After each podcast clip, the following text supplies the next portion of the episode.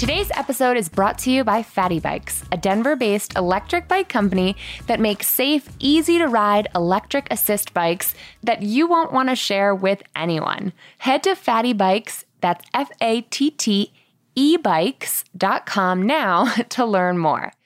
It's International Go Car Free Day, and I'm celebrating the badass bikers amongst us who pedal their way to work or play. I actually commuted myself via bike for years when I lived in DC and in Portland, where I spent a short term stint working on a campaign back in the day. Both cities have pretty big bike cultures, but I always wondered why I see so many more men than women on the bike path. Commuting by bike has so many endorphin boosting, heart pumping, not to mention carbon reducing benefits that frankly I want more women to reap those rewards too. Last year, I interviewed Rebecca Serna of the Atlanta Bicycle Coalition and learned that some of the top reasons women don't bike to work is the fear of biking through traffic and the sweat factor, too, which I totally get. Nobody wants to show up to work drenched with sweat and smelling not so fresh for the rest of the day. That's why I teamed up with Victoria Brunner, the founder of Fat E Bikes, to give commuting by electric bike a try. Their battery powered electric assist bikes were designed specifically with safety and sweat reduction in mind. So, here is what I've learned about how to bike to work with safety and style. First, plan your route. Before I leave my house, I always take a few minutes to review my route on Google Maps, which has an option now to select biking as your mode of transportation.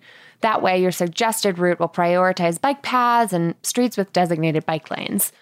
You can also get a hands free phone attachment for your bike, like I have, so you can keep your route within sight using the Google Maps app. The second thing I recommend all bike commuters do is pack smart. I like to designate a specific backpack for biking and always keep it stocked with the essentials so I can just grab it and hit the road. If I can't bring my bike into the office, I always have my go to bike lock, the Forget About It by Kryptonite. It's exactly like it sounds. It's pretty big and hefty, so I feel secure leaving one of my most prized possessions outside. If you want a lighter option, though, Disc brake locks are an excellent choice too. They're compact but super secure because they attach directly to your brakes on your bike and prevent it from being rideable until removed. And finally, I always make sure to pack a tire patch kit and levers. If you ride over a nail or a sharp piece of glass and pop an inner tube, you'll need to know how to fix it yourself if you can't get to a nearby bike shop. But don't worry, a patch job is less daunting than it sounds. I taught myself with a little practice and a lot of YouTube tutorials. Tip number three don't sweat it. My favorite part of riding the electric FattE bike was the way uphill climbs felt as effortless as downhill cruising. I simply set my pedal assist level, one through five, on the handlebar interface, and, and with every pedal I took, the motor gave me a major boost. It's like I was going twice the distance I normally would with every rotation, and I didn't even set it any higher than level two. The bike also has a cool throttle control on the handlebar, which made me feel like a total badass motorcyclist. I would just rotate the throttle towards me and zoom, the bike took off. It was a great way to get a head start. Electric bikes make hills a total breeze, which means you'll arrive at your office faster and without the need to de sweat in the bathroom and pat yourself down with hand towels before heading to your desk. So you get to decide how much exercise you want to get out of every ride, since the motor assist level is totally up to you. Tip number four when picking out the best electric bike for you, think big. The FattE bike I rode had a sturdy frame that would keep even the most petite woman feeling strong and steady when on the road. Bigger bikes are easier for motorists to see and get in fewer accidents as a result. Plus, bigger, fatter tires are also a huge benefit when you're riding on rocky, uneven roads.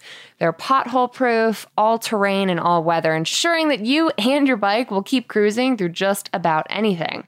Fat tires just have more surface area on the road, so they provide more traction and stability. And final tip from my bike commuting bosses out there is to stand out. Ensure that you're safe and styling on your ride into work by wearing bright colors.